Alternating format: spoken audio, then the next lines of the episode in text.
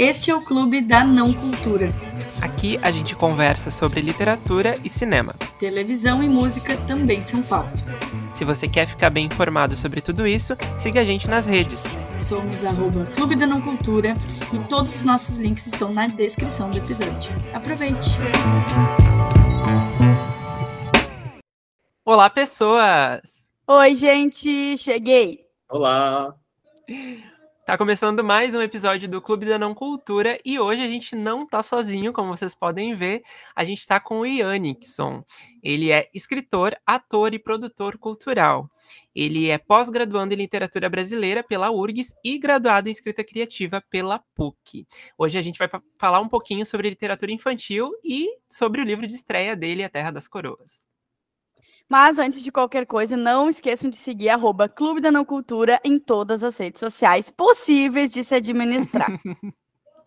Isso aí. E então, antes da gente começar o debate, já acho que já é importante o Ian já trazer as redes dele. Onde é que a gente pode te achar, Ian? Simbora, então, gente. Primeiro eu quero agradecer. Estou super faceiro de estar aqui com vocês. Obrigado pelo convite, pelo apoio de sempre, né? A gente sabe como isso é tão importante e me sinto lisonjeado de estar aqui hoje para a gente trocar uma ideia. Bom, as minhas redes sociais vocês podem me encontrar no Instagram e no e-mail através no Instagram arroba Ianixton. É difícil de escrever, mas depois que coloca ali o YANN, vocês acham fácil, tá? E o meu e-mail também é ianixon@gmail.com.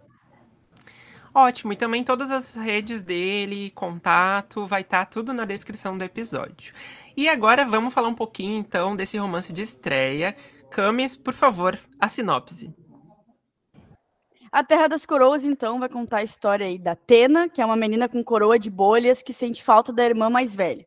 Ao conhecer Sinépio, Iune e Mabel, ela vai iniciar uma colorida aventura em busca da irmã, trilhando um caminho de encantos e descobertas pela Terra das Coroas. Juntas, as crianças vão perceber que estão ligadas com cada parte dessa fantástica terra e que suas coroas podem ser mais poderosas do que elas imaginam. Esse livro é uma história sobre crescimentos e identidades, uma aventura no pluriverso da liberdade, dos sentimentos e da amizade. Isso aí. Ele tem ilustrações, né, de Bárbara Luiza Farias, que também é ilustradora autodidata, olha só, e há quase cinco anos pinta com aquarela. E ela também tem um projeto pessoal de humanização de comidas em aquarela. Ela também é designer e graduando em publicidade pela URGS. Este é o livro de estreia dela também como ilustradora. Então vamos lá. Muitas perguntas, muitas reflexões sobre esse Sim, tema, literatura infantil. E quero deixar aqui um elogio para a Bárbara, que tem ilustrações lindíssimas, gente, vale muito a pena. Também pela experiência do livro, além da história, claro, né, do nosso autor aqui convidado. Acho que ela é talento talentosíssima e temos que mencioná-la. É, e antes de qualquer coisa, também, Ian, divulgue onde as pessoas podem comprar a Terra das Coroas. Claro, claro que sim. Só aproveitando o gancho, né? As redes sociais da Bárbara é elodearte. Se vocês quiserem no Instagram, vocês vão achar o portfólio dela, tudo mais. E hoje o livro está disponível na Amazon, no site da Edbook, né? Que é a editora que lançou o livro. E também está disponível no Google, né? A versão em PDF vocês podem encontrar ali no Google. Bem fácil também. Perfeito. Então vamos lá. Eu acho que a primeira pergunta que a gente tem, inclusive um off-topic aqui para quem está ouvindo, o Ian já foi entrevistado pelo Clube da Não Cultura, só que, né, em, em formato ali de texto na nossa coluna, e você pode ler em repórterguaibense.com.br. Vai lá, acha, procura a coluninha do Clube da Não Cultura, que vai estar tá lá a entrevista com ele. Mas agora eu quero, assim, ó, saber ao vivo e a cores, né? Literatura infantil. Por que que houve essa escolha na hora de lançar o teu livro de estreia? Ou não foi uma escolha, sim, surgiu e Ai, que massa. sua ideia. Então, desde o momento que eu entrei né, na, na graduação em escrita criativa, eu acho que já foi o momento de começar a identificar melhor é, quem eu era e quais os caminhos que eu gostaria de seguir né, enquanto escritor.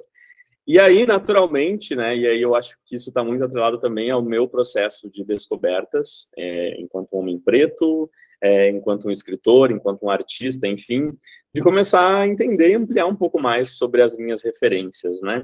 E é dali que já nasce uma inquietação, desde, acredito, do segundo semestre, que era quais eram as minhas referências e, e quais caminhos, né, eu, eu, tenho, eu tinha uh, tido a oportunidade de explorar enquanto uma criança e principalmente o que que tinha faltado. Então, acho que foi muito isso que me motivou inicialmente a começar a investigar. E aí acaba sendo uma investigação primeiro sobre a minha própria vida, né? E aí no momento em que eu percebo a falta, eu começo a perceber que talvez eu quisesse me aventurar naquilo que pudesse não ser a falta para os próximos que virão, que viriam, que já vieram e que virão, né? Então, uh, acredito que baseado nisso, eu começo a me identificar muito forte com o universo infantil e infanto-juvenil. E eu tinha uma coisa que desde muito tempo, assim, eu sempre gostei muito de ideias mirabolantes, sabe? Aquela coisa do tipo assim, ai, é, e se, sei lá, as histórias fossem totalmente diferentes do que elas são, e se eu pudesse dar rumos que não os convencionais que a gente está acostumado a ver em filmes, em séries, em novelas. E acho que também isso é um momento que, para mim, casa muito com as questões que envolvem a literatura infantil, justamente por é, estar trabalhando com um público que está ali com a imaginação e com a criatividade, né, com a mente muito abertas para receber novas ideias muitas vezes muito mais abertos, a gente sabe, né, do que adultos que têm uma necessidade, acabam tendo, né, uma necessidade de formalizar, de enquadrar é, as informações que recebem. Então, acho que esse foi o primeiro momento, assim, onde eu percebo, poxa, eu quero fazer uma história para quem queira viajar comigo. E viajar, que eu digo, é eu lançar uma ideia e que essa ideia seja comprada, que seja divertida, né? E principalmente que faça com que eu me descubra dentro dela. Então, acho que a ideia de produzir, né, o meu primeiro livro dentro desse, desse contexto da literatura infantil e infanto-juvenil parte muito dessa inquietação de é, preencher uma lacuna que eu sentia enquanto um menino negro, né, crescendo na sociedade onde cresço e vivo, e também dessa ideia de poder extrapolar a imaginação e utilizar todos os recursos possíveis para é, me divertir enquanto crio, sabe? E falando em criar, é, vamos para aquela pergunta clássica, né? De processo criativo, como foi é, do início ao fim, assim, uh, construir a Terra das Coroas, como é isso, assim, considerando que é uma narrativa mais lúdica, é, tem uma, uma questão de complexidade na hora de construir alguma coisa, como é que foi também esse processo das ilustrações, enfim. Massa. Então, assim, eu tinha a ideia desde cedo, assim, foi, eu, eu sabia que eu queria trabalhar com, é, trabalhar a essência de alguma forma. E aí, quando eu falo essência, inclusive esse foi um, um debate dentro do, do meu trabalho de conclusão de curso, né, foi quando eu consegui me debruçar sobre história, é, a essência é no sentido muito mais de entender que todos somos seres humanos com muitas subjetividades e que, naturalmente, dentro de uma narrativa, nem sempre todas essas camadas, essas subjetividades vão, vão estar à mostra. A gente precisa escolher né, alguns lados. Mesmo assim, eu queria muito trabalhar por esse lado da, da subjetividade do ser humano mesmo. Então, eu pensava muito, como é que eu posso externalizar isso é, através das minhas personagens? E aí surge essa ideia, né, de todos os personagens terem coroas e elas vão ser basicamente é, elementos que vão representar né, cada uma dessas personagens. É importante só destacar que, ao mesmo tempo, enquanto eu ia criando né, é, essa literatura, eu também ia aprofundando os meus conhecimentos no teatro. Então, é o momento em que eu fundo um grupo de teatro aqui na cidade de Charqueadas, em que eu começo a entender também um pouco mais da função do personagem e, da, e, e das representações né, no palco. E acredito que isso também está totalmente atrelado ao meu processo criativo. Então, quando eu, eu acabo escolhendo cada personagem vai ter uma coroa, isso também tá, pode estar tá atrelado né, ao a escolha de tipos, né, quando a gente trabalha no teatro com os tipos, quando a gente trabalha com o objeto específico de um personagem para essa representação. Então, eu acredito que eu vou crescendo no teatro junto com crescendo na literatura. E isso, naturalmente, é, costumo sempre dizer isso, né? A vida e a arte muito atreladas, é, justamente, não consigo viver sem, então tudo que eu vou aprendendo de um lado eu vou aplicando no outro, acaba sendo inevitável. E aí, nesse processo de construção, a primeira coisa que eu sei, então, é: quero ter personagens que tenham coroas que representam seus sentimentos. Então, eu vou escolher ali é, um símbolo, né? No caso da Atena, que é a protagonista, por exemplo, escolha a bolha, e aí eu vou trabalhar dentro da narrativa com este símbolo, com as é, transformações que podem acontecer. É, no início, eu tinha muito é, eu, eu, tinha um pouco, tinha poucos personagens, assim, eu queria trabalhar bastante no núcleo familiar, mas depois eu fui percebendo que, como eu queria trabalhar a diversidade é, no que, naquilo que eu disse, da subjetividade do personagem, eu comecei a inserir outros personagens e eles foram, de uma certa forma, é, compondo essa saga, né? Eu sempre gostei muito também, dentro das referências, de histórias que tivessem mais de um protagonismo, em que eu não tivesse que me apegar unicamente àquele personagem, ele vai ser o bonzinho e só ele pode salvar a história. Então, então aí, né, eu adorava Digimon, eu adorava Power Rangers, eu adorava, né, esses desenhos onde eu conseguia ver outras camadas que não só aquela unidirecional, né. E aí, a partir disso, eu penso, bom, então, como eu tenho quatro protagonistas agora, ao invés de uma, eu tenho várias possibilidades de personalidades para trabalhar. E aí eu acho que eu começo, é o momento em que eu começo a observar muito, de novo, né, para dentro, eu olho para dentro da minha casa, para minha família, para os meus afiliados e começo a perceber as personalidades deles. E aí, naturalmente, tem personalidades que se assimilam, tem personalidades que vão se distanciando. E aí que fica a graça da observação, né? Acredito que quem escreve, quem atua, enfim, são grandes observadores do cotidiano, da vida.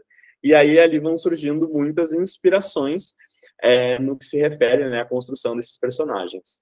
E aí, outro elemento que também acaba sendo muito forte nessa narrativa são os diálogos, e aí, de novo, eu linko com a questão do teatro, né? Mas também com o fato de conviver muito de perto com a minha irmã. Na época que eu comecei a escrever, ela tinha entre 8 e 9 anos.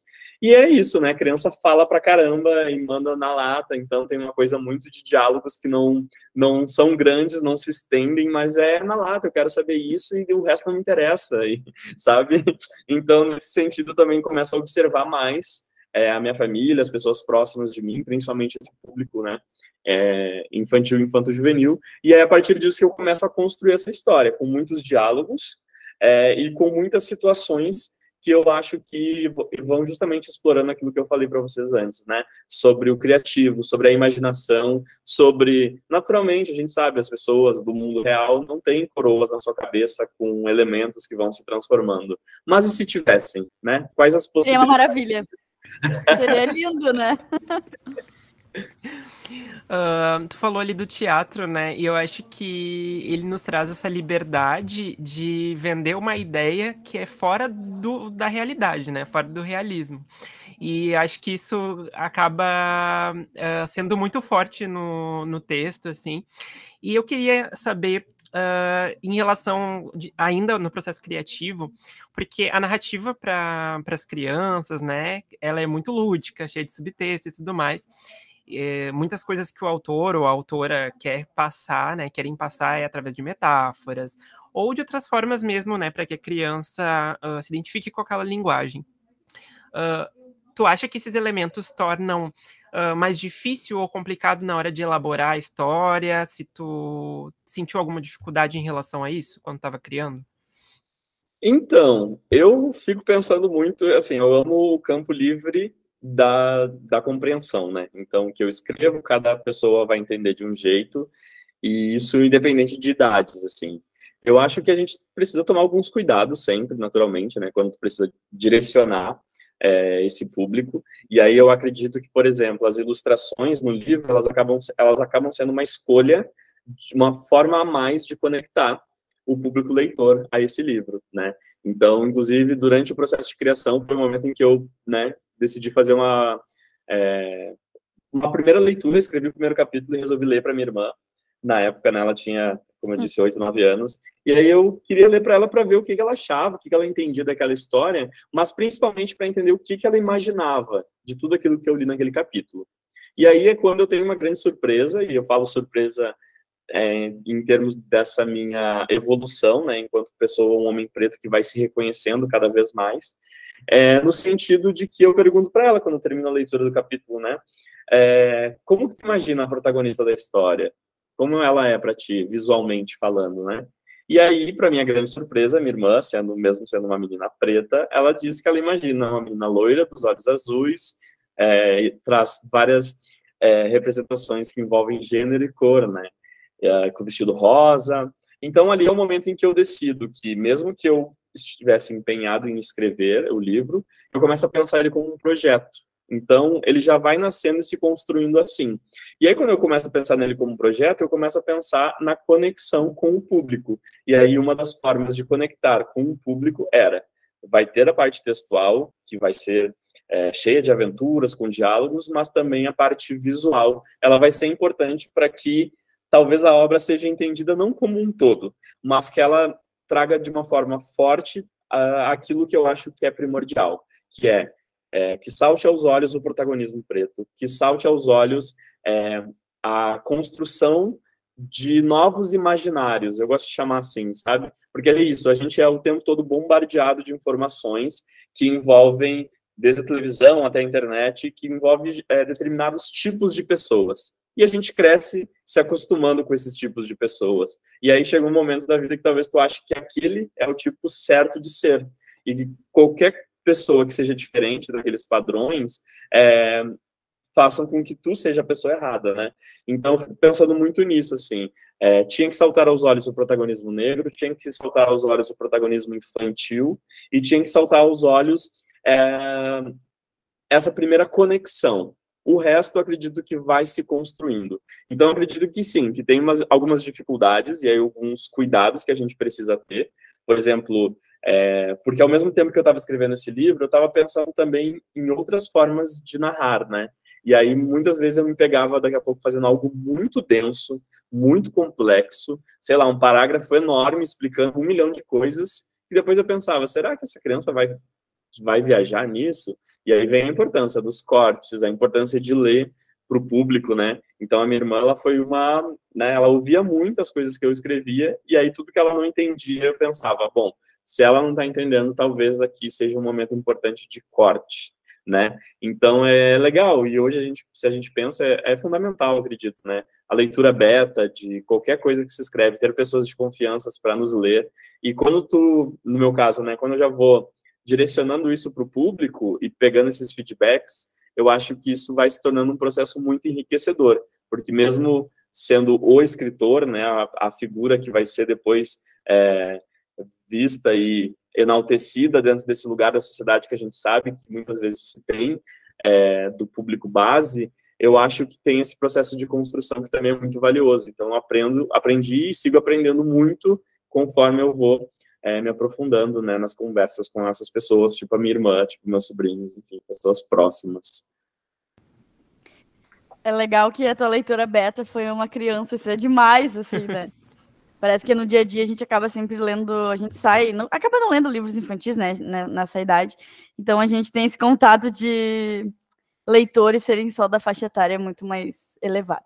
Mas assim, falando um pouco também, acho que tu deu um pouco essa resposta, Ian, mas eu queria que tu aprofundasse mais essa questão da literatura infantil enquanto um papel é, de forma ativa na sociedade, assim, o que, que a literatura infantil pode trazer de mudança para o futuro das crianças, é, de que forma ela mexe com os sentimentos, com a empatia, com a resiliência, e trata todas essas questões, assim, sociais, né, como preconceito, de diferentes formas, uh, e como também tu te vê enquanto escritor, enquanto uma pessoa ativa, de certo modo, na arte, para fomentar isso na literatura infantil, assim.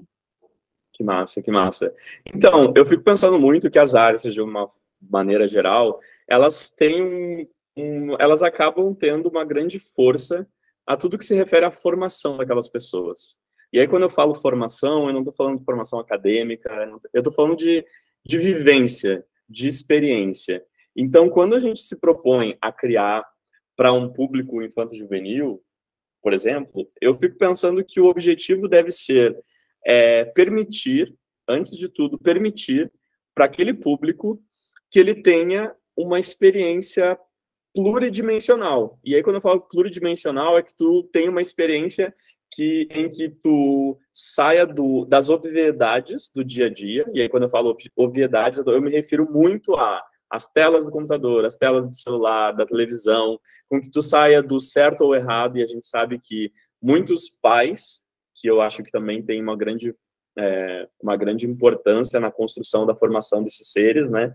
É, a gente sabe que muitos pais se colocam também muito no lugar da sabedoria, então as coisas elas viram sim ou não, elas viram certas ou erradas desde muito tempo, desde muito cedo.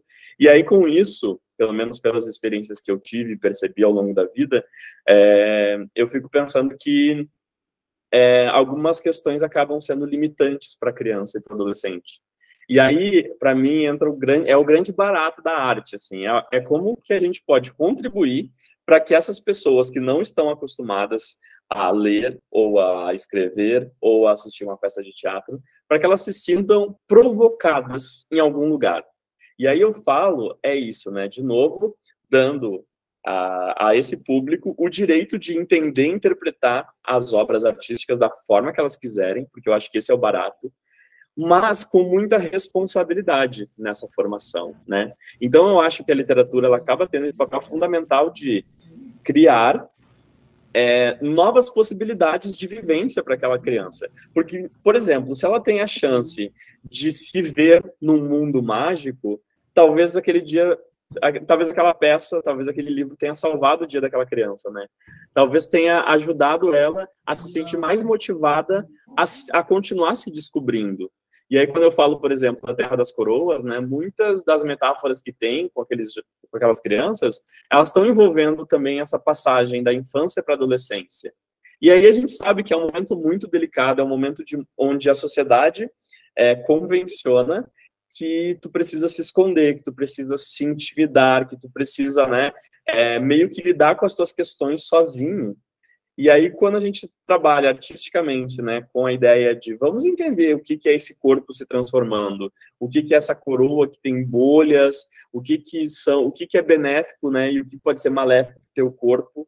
E eu acho que a gente vai criando aproximações.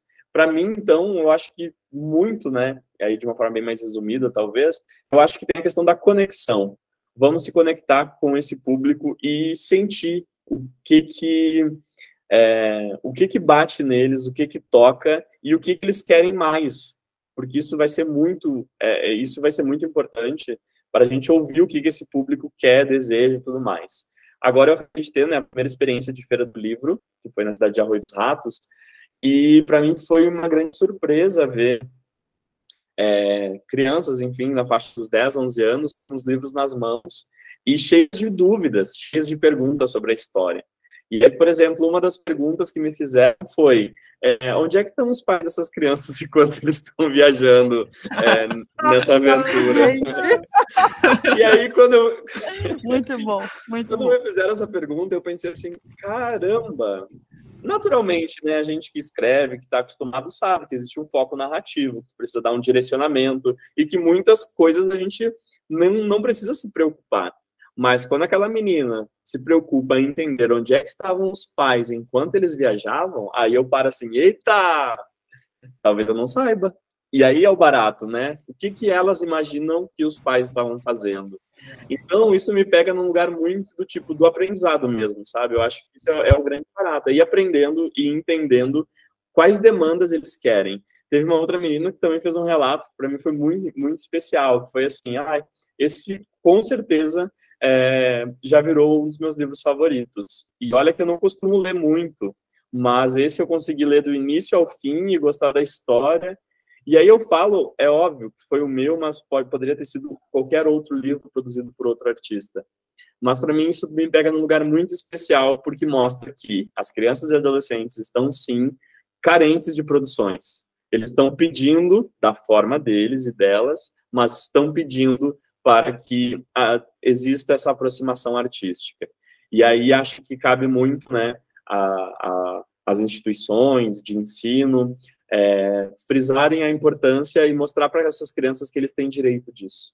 Porque eu acho que também muita da falta de acesso à literatura, muita da, da falta de acesso das crianças ao teatro, da conexão, né, vem pelo fato de é, a sociedade não sabe que tem direito às vezes, as crianças não sabem que têm direito a assistir uma peça de teatro, direito a consumir um livro, desconhecem é, o repertório da biblioteca, e aí entra aquela, a importância da escola enquanto, né, é, é, enquanto formadora de opinião, de opiniões, e entra também a função dos pais.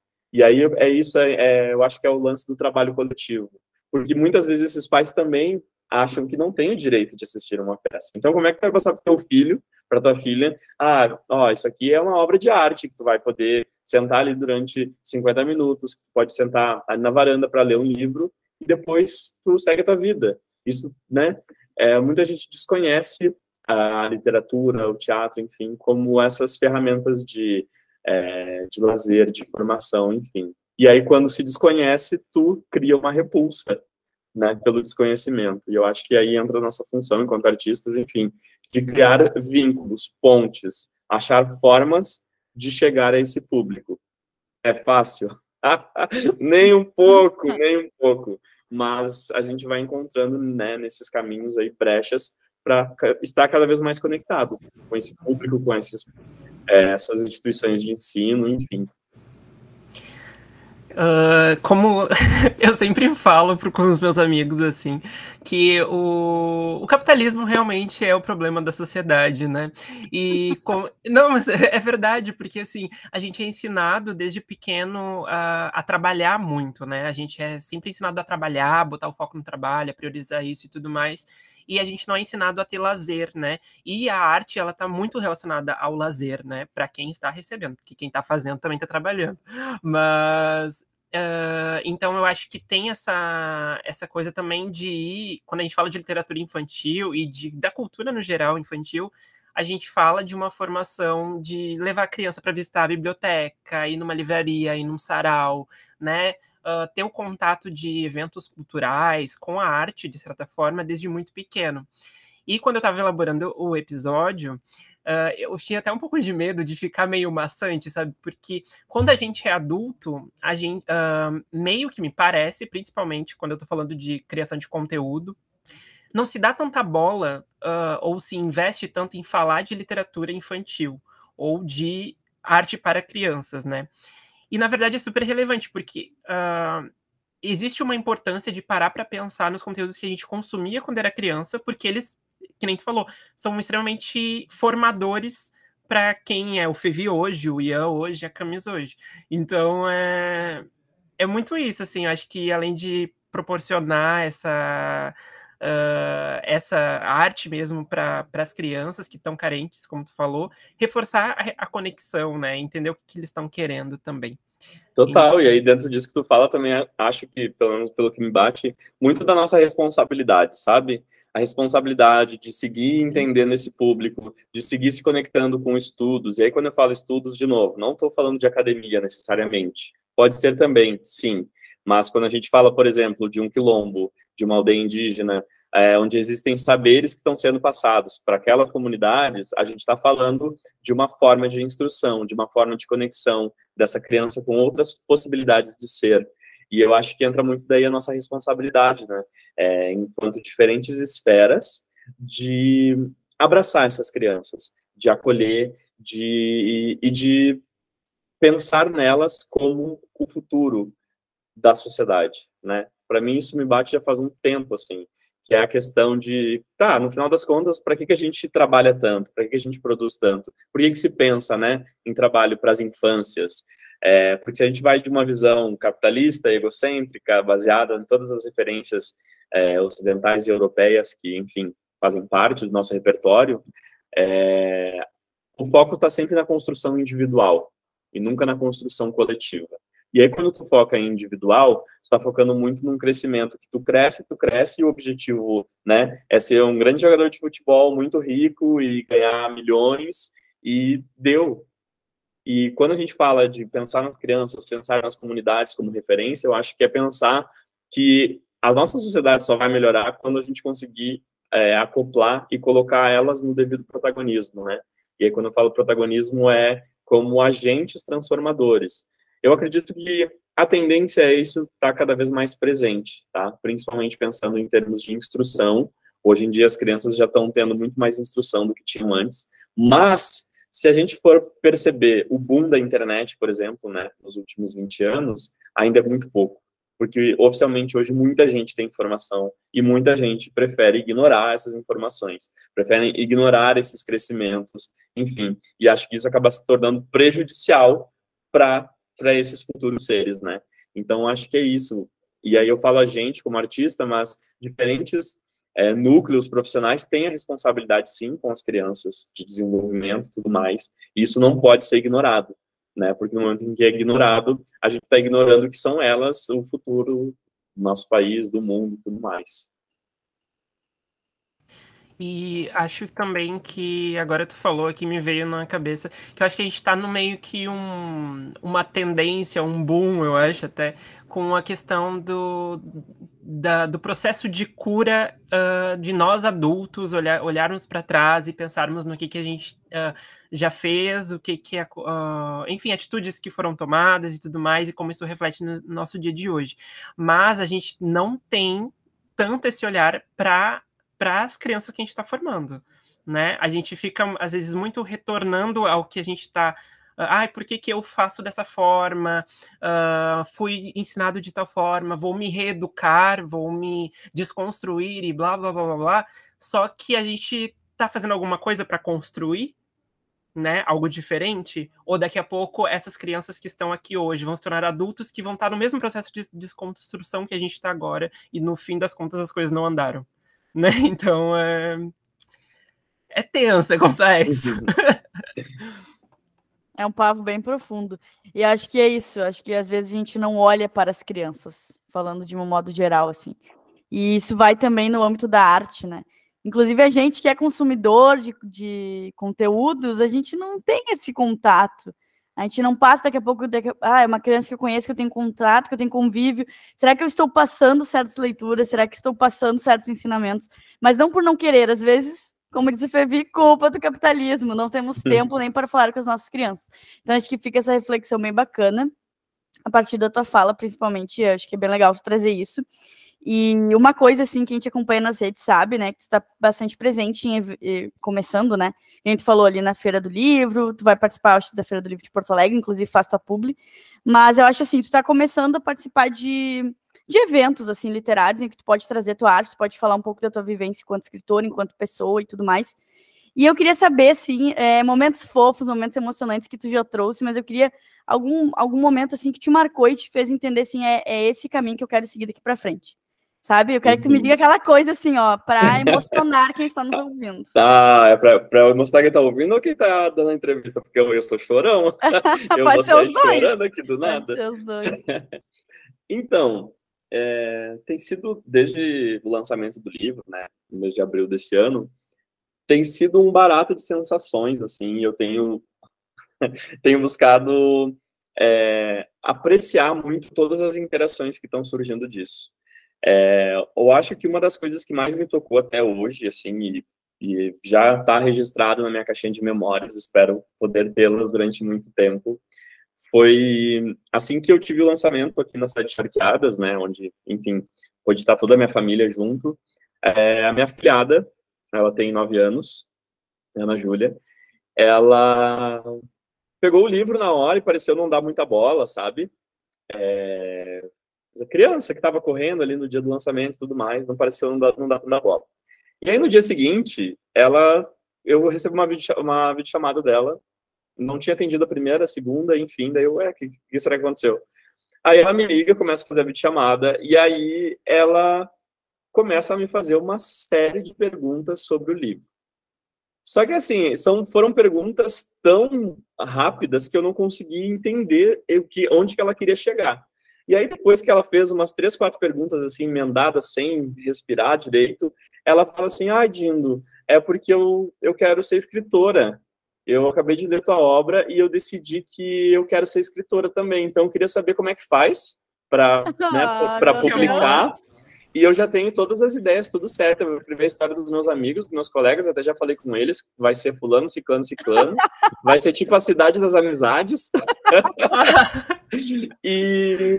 Mas eu quero saber certinho contigo, né? Já que tu tem experiência, e aí isso é engraçado porque ela tem umas palavras que se misturam da facilidade para dificuldade.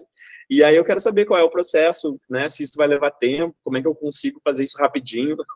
E aí, obviamente, na hora a minha reação foi eu ri muito assim junto com ela, tirei print, obviamente, né, para guardar de recordação, mas uma coisa ali me bateu muito, porque eu nunca tinha escutado a minha sobrinha cogitar a possibilidade de ser uma escritora.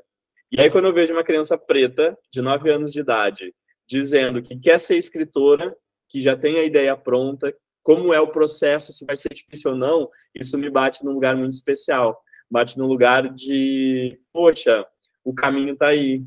uh, tá funcionando e não precisa funcionar. Eu acho que às vezes bate isso assim, ah, precisa funcionar com todo mundo, preciso ser um grande autor, celebrar. Não, é uma pessoa. Eu preciso de uma pessoa que esteja comigo para eu entender que isso já está fazendo toda a diferença. E aí, no momento que eu penso, já tinha pensado muito na minha irmã, na questão da referência, no momento em que eu ouço a minha sobrinha dizer que quer ser escritora, que já tem uma ideia pronta, é óbvio que me bate as dificuldades, me batem muitas as dificuldades que ela vai enfrentar para ser uma escritora, para ser respeitada, para ser é, valorizada na profissão, mas também me bate muito o fato de que essa criança está indo para a escola sabendo que ela pode ser uma escritora, que o tio Dindo dela é um escritor e que os sonhos são possíveis, sabe? E isso para mim, agora, agora eu vou chorar, eu vou ser motivo. Isso para mim me bate de uma forma muito forte, porque quando eu tinha, por exemplo, nove anos de idade, oito, é, eu dormia com a minha pasta do colégio. Porque eu, eu não tinha muitos recursos, eu não tinha muitos livros, eu fui uma criança bastante pobre. E, mas eu sempre ouvi que a educação salvava, que a educação era o caminho e que eu tinha que valorizar os meus estudos. E aí acontecia uma coisa que era, eu tinha todo o meu amor pelos meus cadernos e pelos meus lápis e pelas minhas canetas. E ao mesmo tempo eu tinha irmãos mais novos que adoravam mexer em cadernos, lápis e canetas. E aí a única forma que eu tinha de proteger isso era dormindo com a minha pasta. Então eu tinha uma pasta casa atravessada, assim, sabe, preta, e aí muitas vezes eu dormia com ela, porque era a forma que eu tinha de proteger o meu material. E tudo isso sem saber a importância que esse material ia ter no meu futuro. Então, quando eu conecto né, esse pequeno Yannickson com a Ana Júlia, que é a minha afilhada, eu penso assim, caramba, é, é tudo cíclico, é tudo, é, o, o ciclo é muito grande, sabe? Mas a gente vai quebrando. Talvez não, eu tinha tudo para não ter o ciclo quebrado, porque os meus pais, por não conhecerem, né, o que era escrever, talvez não, não conseguiram entender que ali eu já era uma criança que precisava talvez de ter muitos livros por perto. Mas no momento em que eu consigo virar essa chave, seguir a profissão e alcançar pessoas próximas, isso me bate de um jeito muito especial, sabe? Então por isso que eu quero seguir aproveitando muito essas oportunidades que estão surgindo, né? Como eu falei, a primeira feira do livro que eu participei, primeira vez que eu ouço as crianças falando sobre, é, fizeram homenagens muito bonitas, assim, de construções dentro das turmas de pedagogia, e aí, de novo, o trabalho fundamental das professoras em ficar um mês todo trabalhando com essa, com essa obra, sabe? Me tocou de uma forma muito profunda, e a, a interação. E a interação, gente, é no sentido de entender que o escritor e a escritora, eles não estão em lugares inalcançáveis, inacessíveis. Quanto eu puder ser acessível para trocar ideia, para conversar, para ouvir o que querem dizer sobre a obra, e aí quando eu falo ouvir é o lugar da crítica, e principalmente, talvez, que a gente sabe, é, eu acho que já vai estar tá valendo a pena, sabe? Muito mais do que difundir o meu nome, difundir a obra, a coleção, né, lançada pela Edbook, que é o primeiro livro da, da coleção Narrativas Sensíveis, é, muito mais do que difundir todos esses nomes e tudo mais, eu acho que é difundir a ideia de que você tem direito a consumir um conteúdo. É, e esse conteúdo, ele vai, ele tem que ser de qualidade, ele tem que ser, é, ele tem que fazer jus ao, ao teu público, sabe? Para que isso seja realmente uma ação de transformação.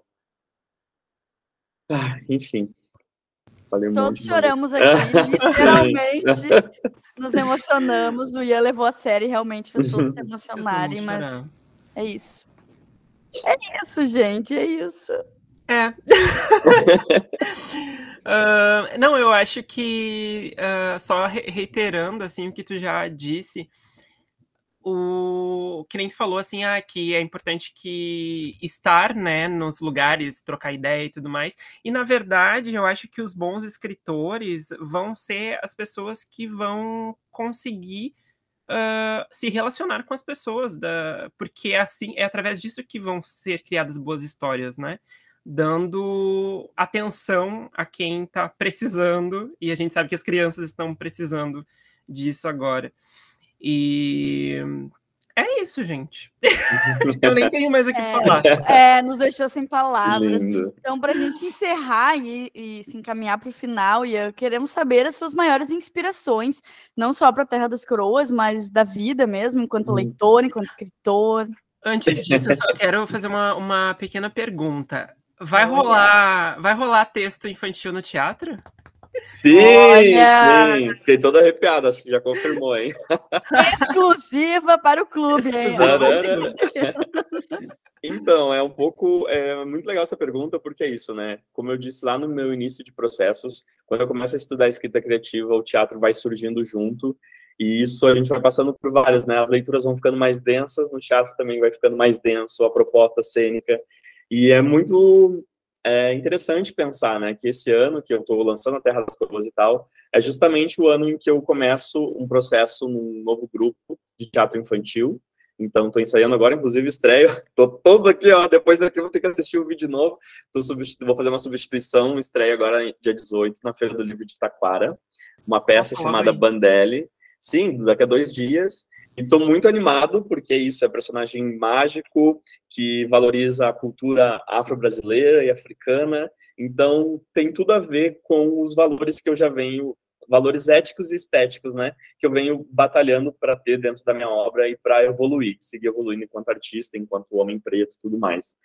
E aí eu fico pensando muito que naturalmente uma coisa vai se conectando com a outra e a Terra das Coroas, como eu falei para vocês, ela já se torna um projeto, né? Desde o momento da, da escrita inicial, ela vai se tornando um projeto que se materializa enquanto livro, mas que eu vou me dando o direito de sonhar grande. Então, provavelmente vai rolar aí uma adaptação teatral é, para levar para os palcos, né? Acho que seria algo muito é, muito bonito em termos de plasticidade, mas também em termos de representação. Da gente entender que nós temos, além de personagens pretos, a gente tem atores e atrizes pretos e pretas dentro da cena teatral gaúcha, né? Então eu fico pensando que isso já é um projeto, já está na minha mente, mas eu estou também segurando porque eu acho que todos todos os momentos eles têm que ser curtidos, né? Então, é a minha primeira obra, então eu quero curtir muito ela, como a Camila falou, né? Eu vou estar na Feira do Livro de Porto Alegre, vou estar na Feira do Livro de Triunfo, é, com a obra, então isso é o momento de ouvir e de fazer essas trocas iniciais para depois seguir expandindo, né? E a parte disso, naturalmente, também, né? Estou é, envolvido em alguns outros projetos que prevêem outras peças infantis para o futuro.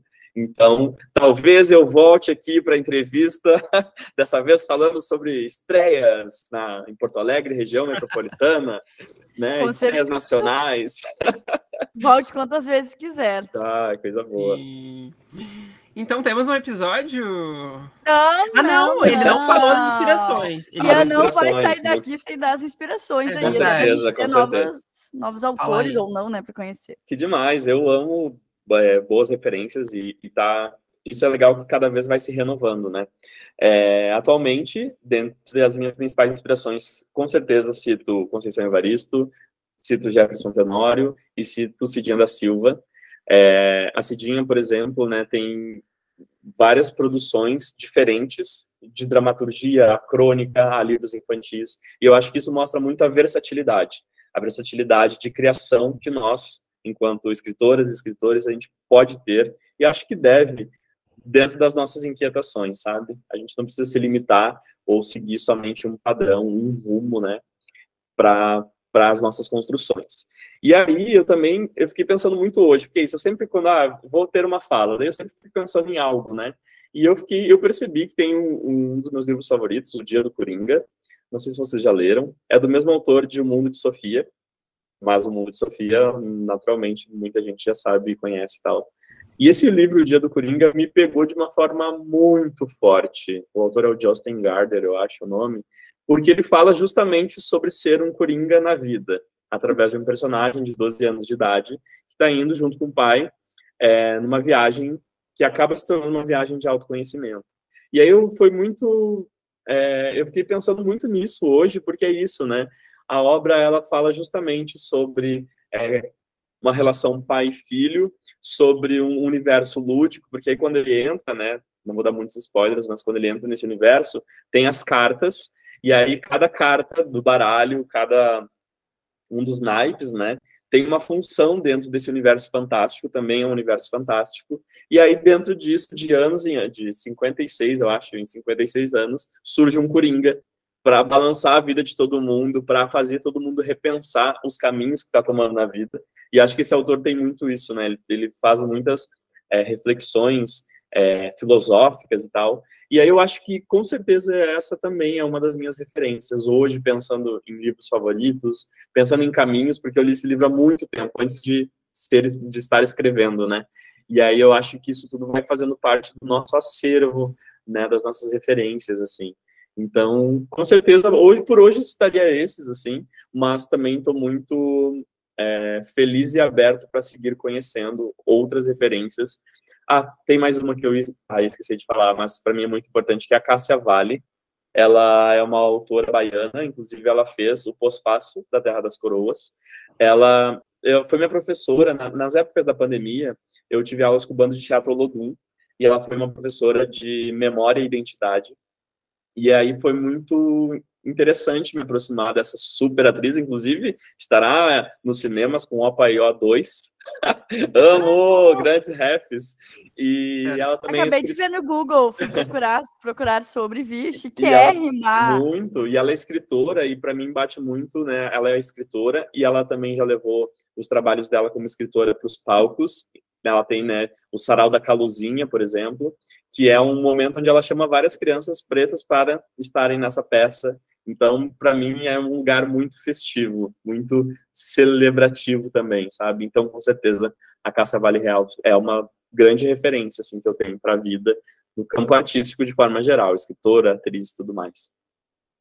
Maravilha, só grandes referências, hein? Muito obrigada. Tudo estará na descrição do episódio, gente. Não esqueçam de conferir lá. Isso aí, então temos um episódio, agora sim. Ah, coisa boa. Então, Ian, muito obrigado pela tua participação. A gente fica muito feliz em te receber e poder trocar essa ideia sobre a literatura infantil, que não deve ser esquecida ou menosprezada, né? Espero que muita gente ouça isso e, e reflita, né, sobre que caminhos estamos tomando. E é isso. Muito obrigado. As portas estão abertas para voltar quando quiser. Muito obrigado, Ian, pelo convite, pelo teu tempo aqui conversando com a gente. Foi muito enriquecedor. E fica também essa reflexão para todo mundo da gente olhar mais para a literatura infantil. Ah, e é isso. Apareça mais vezes, sempre que você quiser. Ah, coisa boa. Obrigado, gente. Obrigado pelo carinho e parabéns, parabéns pelo trabalho de vocês. Assim, é muito legal de acompanhar as evoluções, né? Tanto em termos de propostas, que vocês estão sempre aí super dispostos, né, a, a fazer diversas abordagens, quanto também a produção de conteúdo é importante, né, pensar que que como é bacana a gente saber que tem pessoas produzindo, pensando aqueles conteúdos que não caem em um certo clichê do que, que é literatura e, se, e a disposição de vocês estarem se aprofundando cada vez mais e dispostos a aprender e tudo mais. Então, obrigado vocês também por né, estarem aí sendo esse grande clube da não cultura, cheio de culturas. ah, amei. Muito obrigada, Ian. Muito obrigado. Até semana que vem. Um beijo. Um beijo.